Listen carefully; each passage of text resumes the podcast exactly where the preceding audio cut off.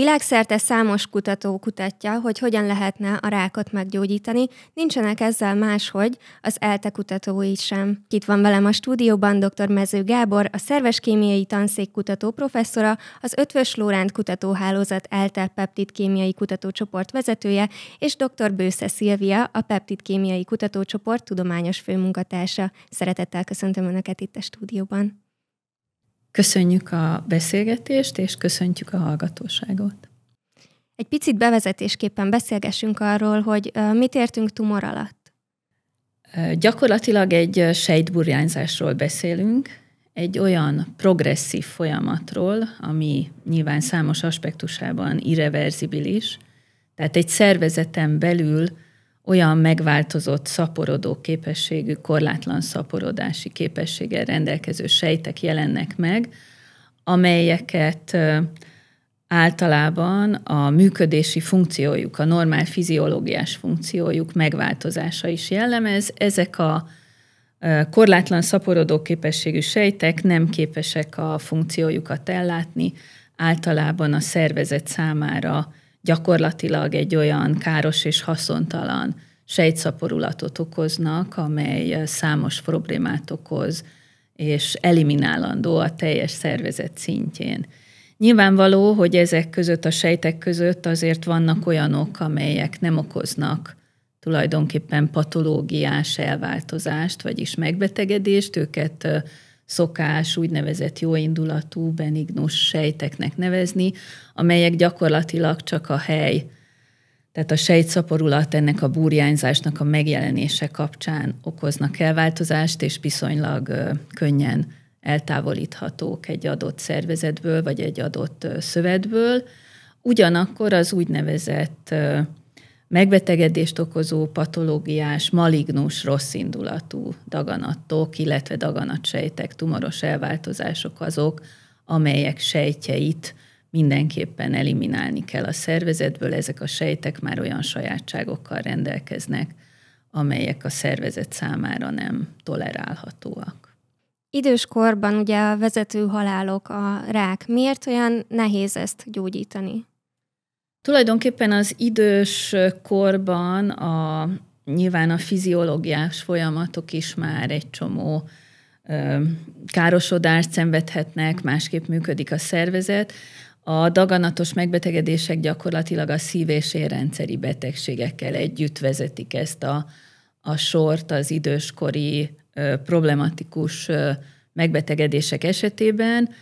A, a daganatos elváltozásoknál, a tumoros elváltozásoknál, gyakorlatilag minden korosztálynál, mint a 65 év felettieknél, mint a 65 év alattiaknál nagyon lényeges dolog az, hogy ezeket az elváltozásokat minél korábbi stádiumban ö, diagnosztizálják, ugyanis ez az első feltétele annak, hogy tulajdonképpen egy lépést tehessünk afelé, hogy ezekkel a sejtekkel a küzdelmet fel lehet venni, és ezekkel az elváltozásokkal a gyógymódok sikerre vezethetnek. Az időskori elváltozások mellett azért nem szabad arról elfeledkeznünk, hogy egy csomó, nagyon sok tumortípus, például ha melanomákra gondolunk, azért az a teljes kor spektrumot gyakorlatilag veszélyezteti, és Napjainkban egyébként talán a 65 év alatti korosztálynál még sokkal gyakoribb nyilvánvaló az életmód és egyéb szokásoknak megfelelően, és azt is el kell mondjuk, hogy a még fiatalabb korosztálynál a vérképző szerveket érintő daganatok, egyes agyi gliómák és egyéb tumorok szintén gyakoriak. Nehéz a gyógyításuk ezeknek az elváltozásoknak, különösen késői diagnózisok esetén, de talán megnyugtató az is, hogy az említett korai diagnózis azért az emlőtumorok, a vastagbél tumortípusok, illetve egyéb tumorok esetében azért egy jó, jól gyógyítható, viszonylag jól jó prognózisú megbetegedést jelentenek. Sajnos vannak olyan elváltozások is, amelyek mind idős, mind fiatal korban vagy gyakoriak, mint például a tüdőrák típusok, és nagyon rossz, tehát nagyon rossz százalékban gyógyíthatók, illetve nagyon rosszak a túlélési esélyek, vagy a hasnyálmirigyrák esetében, de talán azt hangsúlyozhatjuk, hogy ez, ezek az értékek, ezek a mutatók azért tumor típusoktól, a felismerés időpontjától, a stádiumtól, és nagyon sok mindentől azért függnek. Tehát minden egyes ilyen tumortípust egy gyakorlatilag, hogyha egy külön küzdelem objektumként kezelünk, akkor mind a korosztályok, mind pedig a típusok esetében nyilvánvaló más-más eséllyel vesszük fel a, a küzdelmet. Tehát akkor ez az egyik legnagyobb kihívás. Tehát nem, nem tudja valaki azt mondani, hogy megtaláltam a rák ellen szerint, mert ez nem egy ilyen univerzális, mert nagyon sok fajtája van, nagyon sok Igen. stádium, amit mi emberek tehetünk, az az, hogy akkor uh, vigyázzunk magunkra, például Igen. életmód szinten, és hogy uh, járjunk el szűrővizsgálatokra. Ez akkor Igen, pontosan. Nagyon fontos. Ez nagyon lényeges. Tehát ez mindegyik egy külön, külön probléma. Nincs uh, olyan csodaszer, amely tehát nem lehet fejleszteni olyan módszert, vagy olyan hatóanyagot, vagy olyan, nincs olyan megközelítés, ami ezeknél a, a sejtburjánzásoknál, ezeknél a, az elváltozásoknál minden esetben sikerre vezet. Arról, ami a csoportunk számára szintén fontos, hogy gyakorlatilag, hogy a tulomrok különbözőek minden egyes páciens valamilyen szinten különböző, tehát az úgynevezett személyre szabott terápiák is minden más korkép esetében itt ezeknél a megbetegedéseknél is rendkívül fontosak. Mióta lesznek. foglalkoznak ezzel a területtel? A kutatócsoportunk, a peptidkémiai kutatócsoport most már legalább 30 éve foglalkozik a tumorterápiával kapcsolatos kutatásokkal. Ezek a kutatások nagyon sokrétűek. Részben foglalkozunk új hatóanyagok előállításával, ezek általában valamilyen szerves kis molekulák, de ez inkább a kisebb részét teszi ki a munkánknak, ahogy a kutatócsoport nevéből is látható, mi elsősorban peptidkémiával foglalkozunk. Természetesen vannak olyan peptid hatóanyagok is, amelyek önmagukban tumorellenes hatásúak. Ezek elsősorban valamilyen hormon peptidek, amelyek befolyásolni tudják azokat a hormon termelődéseket, amelyek befolyásolhatják a rák kialakulását, illetve növekedését.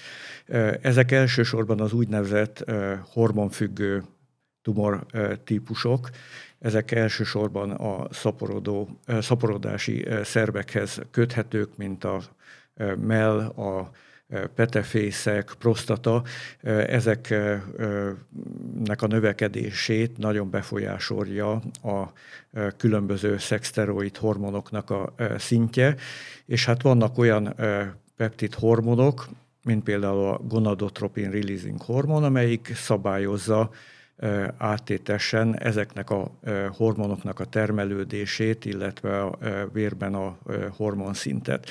Tehát ezeknek a peptideknek az alkalmazásával lehetséges, hogy ezeknek a szexteroid hormonoknak a szintjét alacsony szintre vigyük, így meg tudjuk akadályozni, hogy ezek kedvezően befolyásolják a tumor növekedést. Tehát ez szintén egy irányvonal volt a kutató csoportunkban, de ami igazán lényeges, és ez már a kezdetektől fogva így van, hogy valamilyen hordozó molekulát szeretnénk alkalmazni annak érdekében, hogy a tumorellenes hatóanyagokat célzottan a tumor sejtekbe juttassuk, ugyanis ez feltétele annak, hogy elkerüljük azokat a mellékhatásokat, amelyeket a tumorellenes hatóanyagok okoznak. Azt hiszem, hogy ez eléggé közismert, hogy ha valaki kemoterápiát kap, mint tumorellenes gyógyítási módszert, ott mm, például hajhullás, hányás fordul elő, de nem is ez a legnagyobb probléma. A legnagyobb probléma az szokott lenni, hogy a vérképző szervek is pusztulnak, mint gyorsan osztódó sejtek, amikre a tumorellenes szerek hatnak, és így hát a immun védekező képesség nagyon leromlik a paciensekben, és így módon akár egy fertőző betegségbe, náthába, influenzába hal bele a paciens, és nem a tumorba. Tehát mindig is ez volt a célunk, hogy olyan célzó molekulákat találjunk, amelyek hát irányítottan a tumorsejtekbe viszik a hatóanyagokat. Még mielőtt rátérünk erre a hordozóra, sokszor szerepelt a peptid szó. Ezt próbáljuk meg egy picit megmagyarázni. Ez csak egy pár aminosavból álló kis részletet jelent, ugye? Hát a peptid az egy eléggé tág fogalom, és a peptid hosszúsága is hát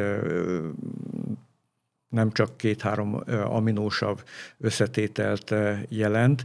Általában ugye a peptidek hasonlóan a fehérjékhez aminósavakból épülnek föl.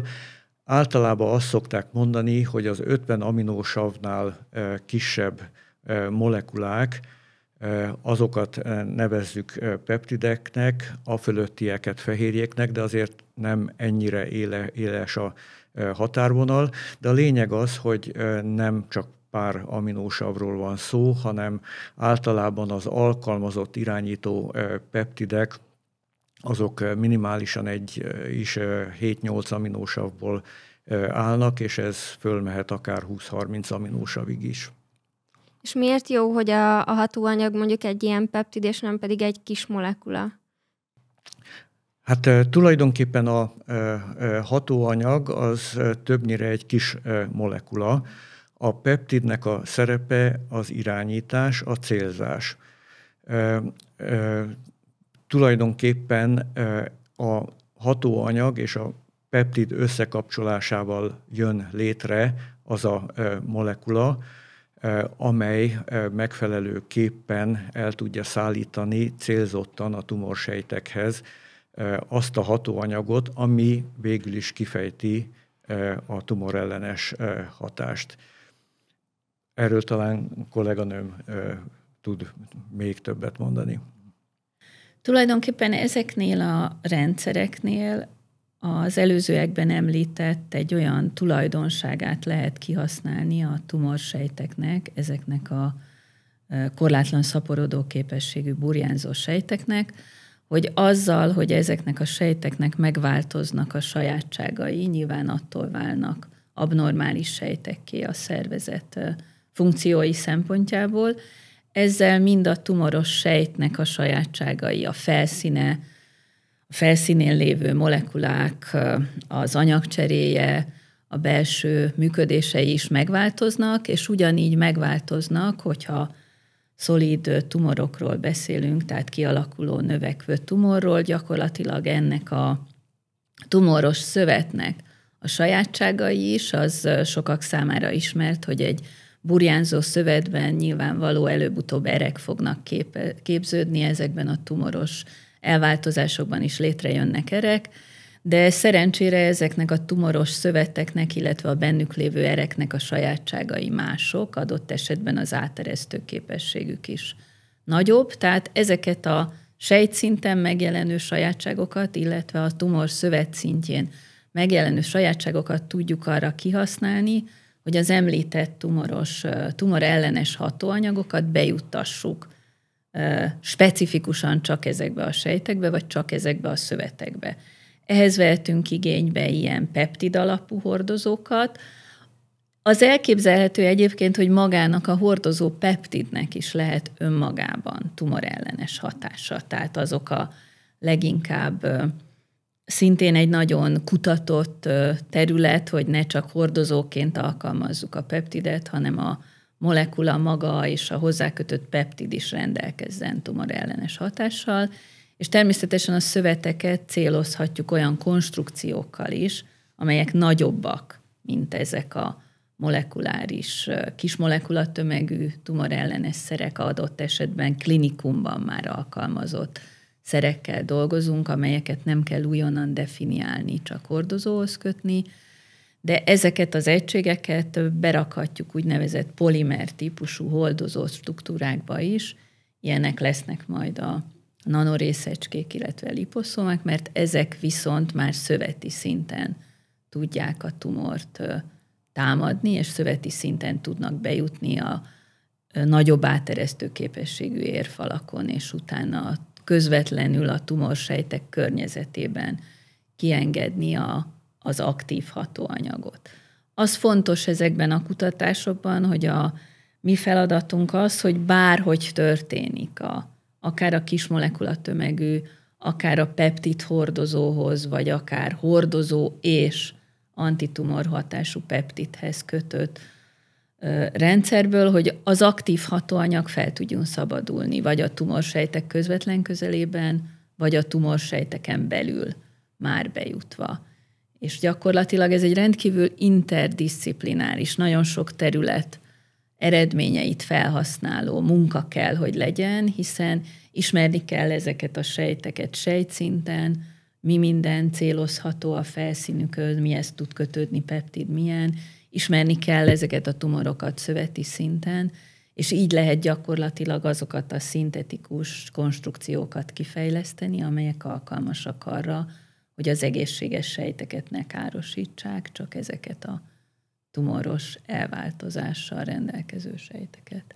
Igen, itt uh, talán egy, egyetlen kiegészítést uh, tennék, hogy ugye ezeknek a konstrukcióknak az egyik uh, legnagyobb nehézsége, hogy a véráramban stabilnak kell lenniük, mert hogyha már ott elbomlanak, akkor felszabadul az a tumorellenes szer, amit amúgy is használnak a kemoterápiában, és ezáltal ugyanúgy toxikus mellékhatásokat fog okozni, mint hogyha csak magát a tumorellenes szert alkalmaznánk. De ugyanakkor a sejtben, vagy a sejt környezetében, ahogy kolléganőm említette, ezeknek a hatóanyagoknak föl kell szabad, szabadulni. Tehát ez egy nagyon nehéz hát kísérletezés, játék, hogy olyan összeköttetést tudjunk találni, ami a véráramban stabilá teszi ezt a molekulát, és a tumorsejtben pedig fel tud szabadulni a konstrukcióból a hatóanyag. És akkor erre találták megoldásnak a liposzómába való csomagolást, hogyha jól sejtem. Ez, e, ez egy picit más konstrukció. Ugye a liposzóma esetén ott nem kötjük magát a hatóanyagot egy peptidhez, ami irányítja a hatóanyagot. Itt arról van szó, amit kolléganőm is említett, hogy a tumornak az életben maradásához táplálék és oxigén kell, ezek pedig a különböző érhálózaton keresztül tud eljutni. Ugye eredetileg nincs érháló a tumorokba, ezért a tumor olyan anyagokat bocsát ki magából, ami serkenti, hogy a meglévő érhálóból új kis erek nőjenek és elérjék a tumorsejtet. De ez egy nagyon gyors folyamat, ezért van az, hogy nem tud egy normális érháló kifejlődni, és nagy pólusok maradnak rajta. És ezek a pólusok teszik ugye lehetővé, ahogy kolléganőm is említette, hogy nanorészecskék kiférjenek ezen a póluson, míg a normál érhálóba, amibe hálózza az egész testünket, nem tud kijutni. Ezért csak a tumor közelében fog kijutni. Na most a, ezek a nanorészecskék, és ide tartoznak a liposzómák is, ezekbe tulajdonképpen becsomagoljuk a hatóanyagot, de nincsen hozzá kötve peptidhez önmagában, és ebből a liposzómából fog tudni a tumor szövet környékén, vagy a tumor szövetben kiszabadulni a hatóanyag. Tehát itt két különböző dologról beszélünk, de mindegyik arra szolgál, hogy valahogy megfelelően tudjuk célozni a tumor sejteket. Tehát akkor csak összefoglalva, van, van az, az, az az ág, ahol egy peptidhez kapcsolják magát a hatóanyagot. Ez arra jó, de javítsanak ki, ha nem így van. Ez arra jó, hogy ez a kis peptid specifikusan a tumoros sejtek felületéhez tud kapcsolódni. És van a liposzómában csomagolás, ahol pedig ott tud felszabadulni, ahol ez az érhálózat átenged, és tudjuk, hogy ez a tumoros elváltozásnál van jelen. És mitől fog a liposzómából végül kiszabadulni, hogyha ezen a, az áteresztésen átjutott a tumoros sejteknél? Hát tulajdonképpen, amikor a tumorszövethez eljut a liposzóma, ott ugye ez egy lipid kettős réteg, úgy kell elképzelni a liposzómát, hogy egy gömb alakú foszfolipid kettős réteg, és ez a lipid réteg, ez képes összeolvadni a sejt membránnal, ezáltal tulajdonképpen kinyílik a liposzóma, és beleüríti a sejtbe a benne tartalmazott hatóanyagot.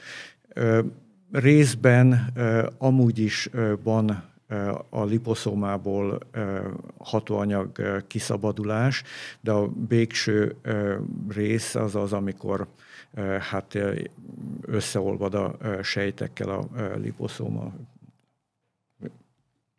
és miért ígéretesebb ez a módszer? Most ugye megbeszéltük, hogy mik a hatásmechanizmusok. Miért uh, ígéretesebb ez a módszer, mint az eddigi elterjedtek, azon felül, hogy a többinek ugye beszéltünk a mellékhatásairól is?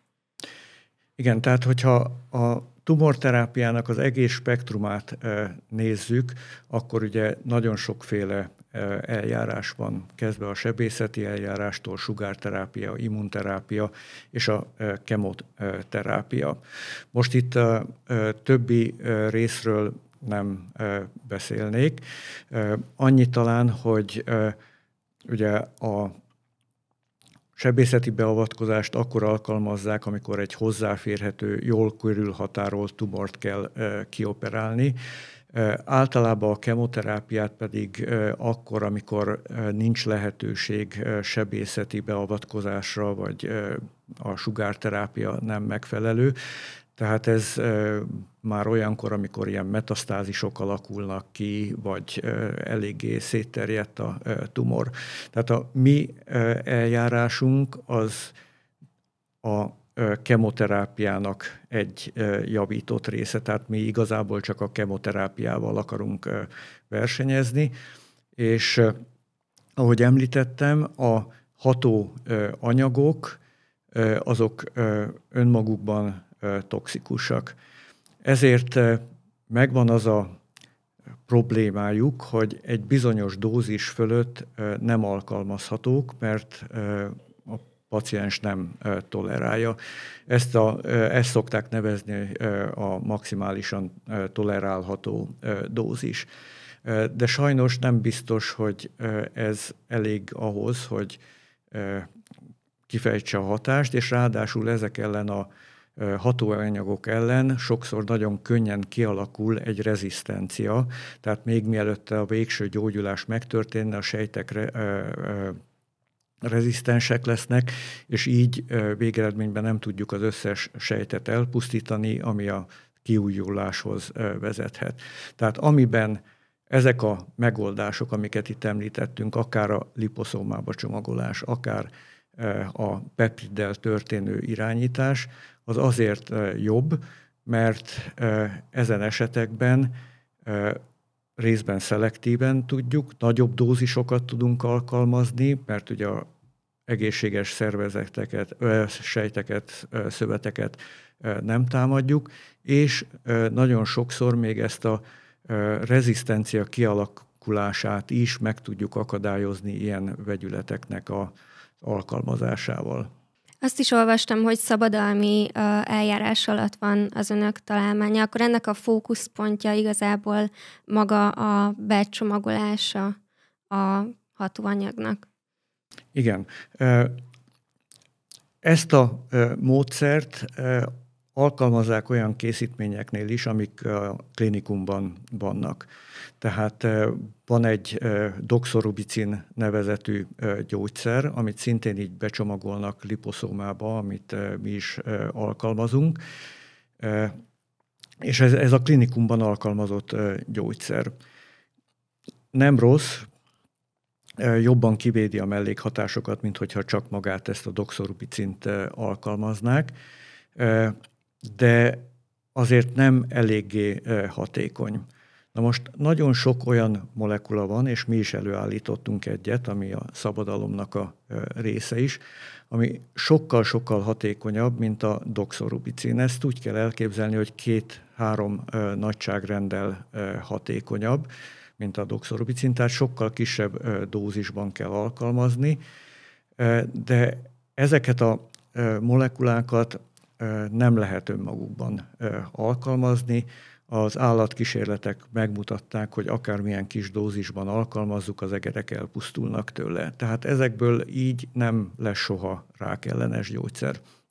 És nekünk volt az a merészségünk, hogy úgy gondoltuk, hogy ilyen anyagokat is be lehet csomagolni liposzómába, és megnéztük, hogy vajon ezek milyen hatással rendelkeznek.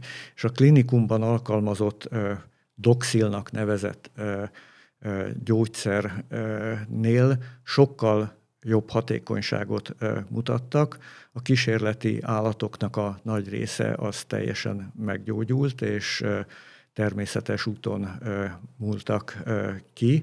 Tehát úgy néz ki, hogy mellékhatások nélkül sokkal hatékonyabban hat ez az általunk előállított és szabadalmaztatott gyógyszer, liposzómás gyógyszerkészítmény, mint a klinikumban alkalmazott.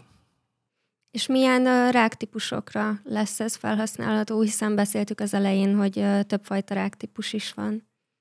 Gyakorlatilag ezek a kísérletek most ebben a stádiumban általában vastagbél típusú tumorokkal és melanoma típusú tumorokkal zajlottak.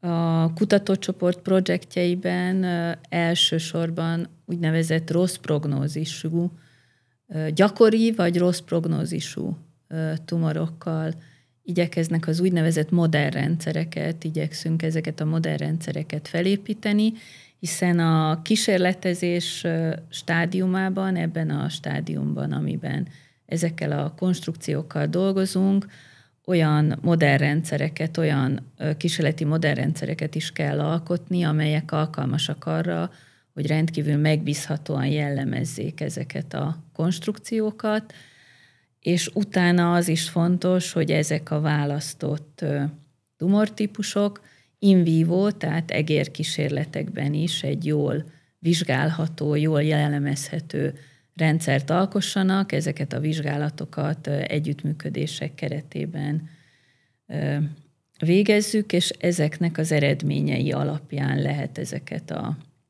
a szabadalmi beadványokat elkezdeni összeállítani, és akkor természetesen számos egyéb kísérlet következhet. Hát gyakorlatilag azt gondolom, hogy a, a nálunk zajló kísérletek, amelyek még nem állati rendszereken, hanem úgynevezett sejtes rendszereken, in vitro rendszereken történnek, azok már biztosítanak egy konstrukció optimalizálást, illetve az egészséges sejteken történő toxicitás vizsgálatot szintén, és ezután kerülnek át olyan rendszerekre, amik általában gyakori tumortípusok, de jól gyógyíthatók, illetve agresszív, nagyon rossz prognózisú. Érdemes általában mind a két félén megvizsgálni egy-egy ilyen újdonság konstrukciót, hiszen ezek alapján derül ki leginkább. Nyilvánvaló, hogy az eredeti klinikában alkalmazott szernek a változtatott, egy módosítált formájáról beszélünk, akkor az is nagyon fontos, hogy egy adott ilyen módosított szert a klinikum eredetileg milyen tumortípusra használ. Tehát a rendszerek, összehasonlít, a rendszerek összeállításánál ez egy, ez egy fontos szempont. Ezért is van az, hogy minden egyes konstrukció, minden egyes dolog az egy gyakorlatilag egy unikális külön probléma. És még azt érdemes megjegyezni, hogy az Országos Onkológiai Intézetben most már lehetőség van arra, hogy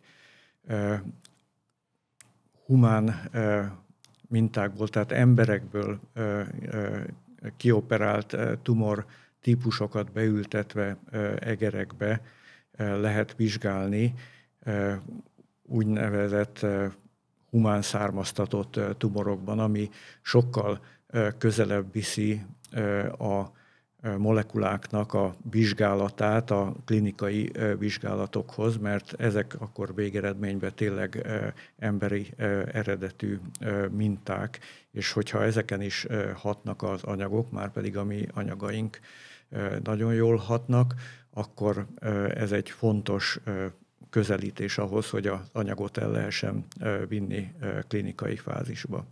Tehát akkor most még a klinikai fázis előtt jár. Körülbelül hány év betelhet az, ameddig eljut a, addig, hogy a gyógyászatban is alkalmazzák? Igen, tehát a, a klinikai fázisokat megelőzi a preklinikai fázis, ahol ö, állatkísérletek, toxikológia, ö, stb. Ö, történik, és a klinikai vizsgálatoknak három-négy fázisa van. Ezek eléggé hosszúak. Nem is ez az elsődleges probléma, hanem ezeknek a költsége. Itt ezeknek már olyan költsége van, hogy egy kutatóintézet, egyetem, stb. ezeket nem tudja finanszírozni, tehát mindenféleképpen szükséges vagy egy gyógyszergyár, vagy valamilyen biotechnológiai cégnek a szponzorálása, vagy tulajdonképpen a szabadalomnak az eladása, hogy ők tovább tudják vinni ezeket a kísérleteket.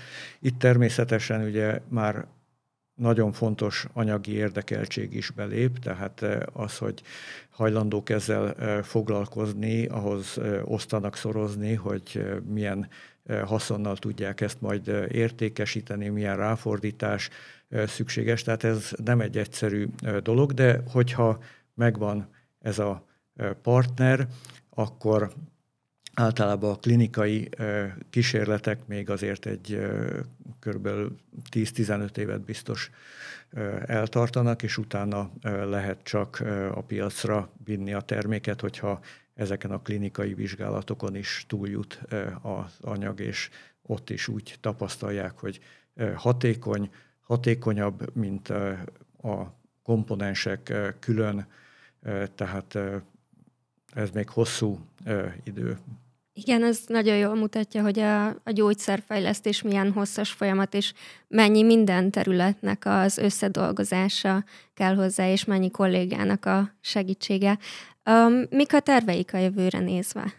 Hát két kutatási irány az, amit ezen a területen próbálunk továbbvinni. Az egyik az, hogy ezeknek a liposzómáknak a felületére is lehet irányító peptidet kapcsolni, és így talán még szelektívebbé lehet tenni egy ilyen készítményt, mint a liposzóma önmagába. Erre most már vannak eredményeink, hogy az ilyen liposzómákkal még hatékonyabb eredményt lehet elérni. A másik pedig, hogy a tulajdonképpen egyetlen terápia sincs, amire azt lehetne mondani, hogy ez most tökéletes, és mindent megoldottunk. És a hasonlóan a kemoterápiához, a célzott tumorterápiának is a legnagyobb problémája az, hogy egyelőre inkább a érzékeny tumorsejtekre tudtunk kifejleszteni megfelelő molekulákat. De ahogy korábban említettük, vannak rezisztens tumorsejtek, amelyeknek megint csak más a felépítése, mint az érzékeny tumorsejteknek. Ide tartoznak többek között a tumorősejtek, és ezeknek megint csak a felszínén más típusú receptorok, fehérjék találhatók, tehát ezeket nem biztos, hogy felismerik azok a célzó molekulák, amelyeket mi kifejlesztettünk. Tehát most a, amivel elkezdtünk foglalkozni, hogy ezekre a rezisztens sejtekre is ki tudjunk fejleszteni ilyen célzott tumorterápiás eszközt. És hát az a meglátásunk, hogy valószínűleg, hogy egyszerre el tudjuk pusztítani az érzékeny és a rezisztens tumorsejteket, valószínűleg kombinációban kell majd alkalmaznunk ezeket a vegyületeket, tehát ezen dolgozunk most. Azon kívül az is nagyon fontos feladatunk, hogy a csoportnak a profilja gyakorlatilag a tervezése ezeknek a konstrukcióknak, ugye a mindenféle tudás alapján és a mindenhonnan származó sejtbiológia, biokémia információk alapján. A másik feladatunk az, hogy a Gábor által említett in vivo kísérletekben már gyakorlatilag megfelelően optimalizált konstrukciók kerüljenek. Ehhez nagyon fontos, és szintén a csoportunkban rendelkezésre állnak az úgynevezett nem szervezetben, hanem sejt kultúrákon zajló in vitro kísérletek.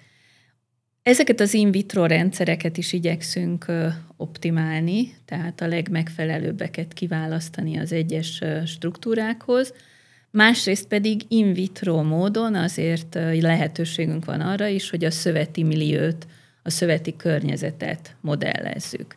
Ezért fejlesztettünk a csoportban számos olyan szöveti modellt, egyszerű, nagyon egyszerű szöveti modellt, hiszen minél bonyolultabb egy szöveti modell, ugye annál kevesebb anyagot lehet rajta vizsgálni, tehát valahol egyensúlyt kell találnunk a, az úgynevezett high throughput, tehát sok anyagot megengedő vizsgálatok, és egy jó, azért nem csak egy egyréteges sejtkultúrán történő vizsgálatok között, ezért mi úgynevezett szferoid rendszereken dolgozunk még in vitro, ahol szintén ki tudjuk próbálni az egyes konstrukciók penetrációs sajátságait, tehát hogy mennyire tudnak egy tumor belsejébe is bekerülni az adott konstrukciók. Ebben egyébként a peptid típusú hordozók nagyon jól muzsikálnak, ezért is nagyon fontos, hogy ezeknek a fejlesztése is nagyon jó, hiszen ezek könnyebben tudnak sejtrétegeken is átvándorolni, és például az ilyen rezisztens sejtek kialakulásának az esélyét csökkenteni egy ilyen tumor rendszer esetében, és dolgoznunk kell olyan rendszerekkel is, ahol úgynevezett szöveti határrétegeket modellezünk, ahol egyik sejtípusból egy másik sejtípusba történő átkerülést nézzünk, tehát konkrétan mondjuk egy ér falán történő átjutást, és utána a konkrét az ér mellett lévő szöveti sejtekbe való bejutás lehetőségét tudjuk tanulmányozni. Hát ilyenekre nyilván mindenki hallott ilyenről, hogy a véragygáton történő átjutást vizsgálni kell, hogyha központi idegrendszert érintő tumorsejtekkel kíván valaki foglalkozni, a tüdőben lévő határrétegek, az alveolusok, illetve a bronhusok esetében, tehát ezek nagyon fontos rendszerek, hiszen nekünk mind a peptid típusú hordozókra, mind pedig a szöveti rendszereknél az úgynevezett nanorészecskékre is tekintettel kell lennünk, és vizsgálnunk kell a sajátságaikat, és nyilvánvaló, hogy a, az in vitro rendszereink mellett ezeket a struktúrákat is szeretnénk. Más, nem csak liposzoma típusú nanorészecskék, polimer típusú hordozók felé, illetve az irányító, célba juttató peptidekkel dekorált, külső felszín dekorált konstrukciók felé a továbbiakban még több kísérletet végezni. Említettük, hogy mennyire sokszínű tényleg ez a munka, mennyire multidisciplináris. Milyen uh, területekről várnak uh, új munkatársakat? Gyakorlatilag nálunk nagyon, hát három részt oszthatnánk gyakorlatilag a csoport profilját, a tervezés, szintézis, az analitika, egy rendkívül fontos, ugye a jellemzése a szintetikus konstrukcióknak és a, a még magasabb rendű konstrukcióknak, illetve az in vitro rendszerek, ezek a szferoidokkal történő munka, a barrier modellekkel, a gátmodellekkel, transferrendszerekkel történő munka. Tehát gyakorlatilag mi szintetikus végzettségű analitika iránt érdeklődő, illetve a csoportunkban nagyon sok a biológus, akiket szintén hát úgy mondjam, tárt karokkal várunk, hiszen szinte minden szintetikus munkát kezdő ember a csoportunkban előbb-utóbb megtanulta a sejtes munkavégzést is, hiszen így vagyunk elég hatékonyak, tehát gyakorlatilag mi leginkább most azt hiszem, akiket keresünk, azok az érdeklődő biológus kollégák, illetve olyanok, akiknek szintetikus vegyületeket különböző in vitro rendszerekben szeretnek tesztelni ezeknek a viselkedését.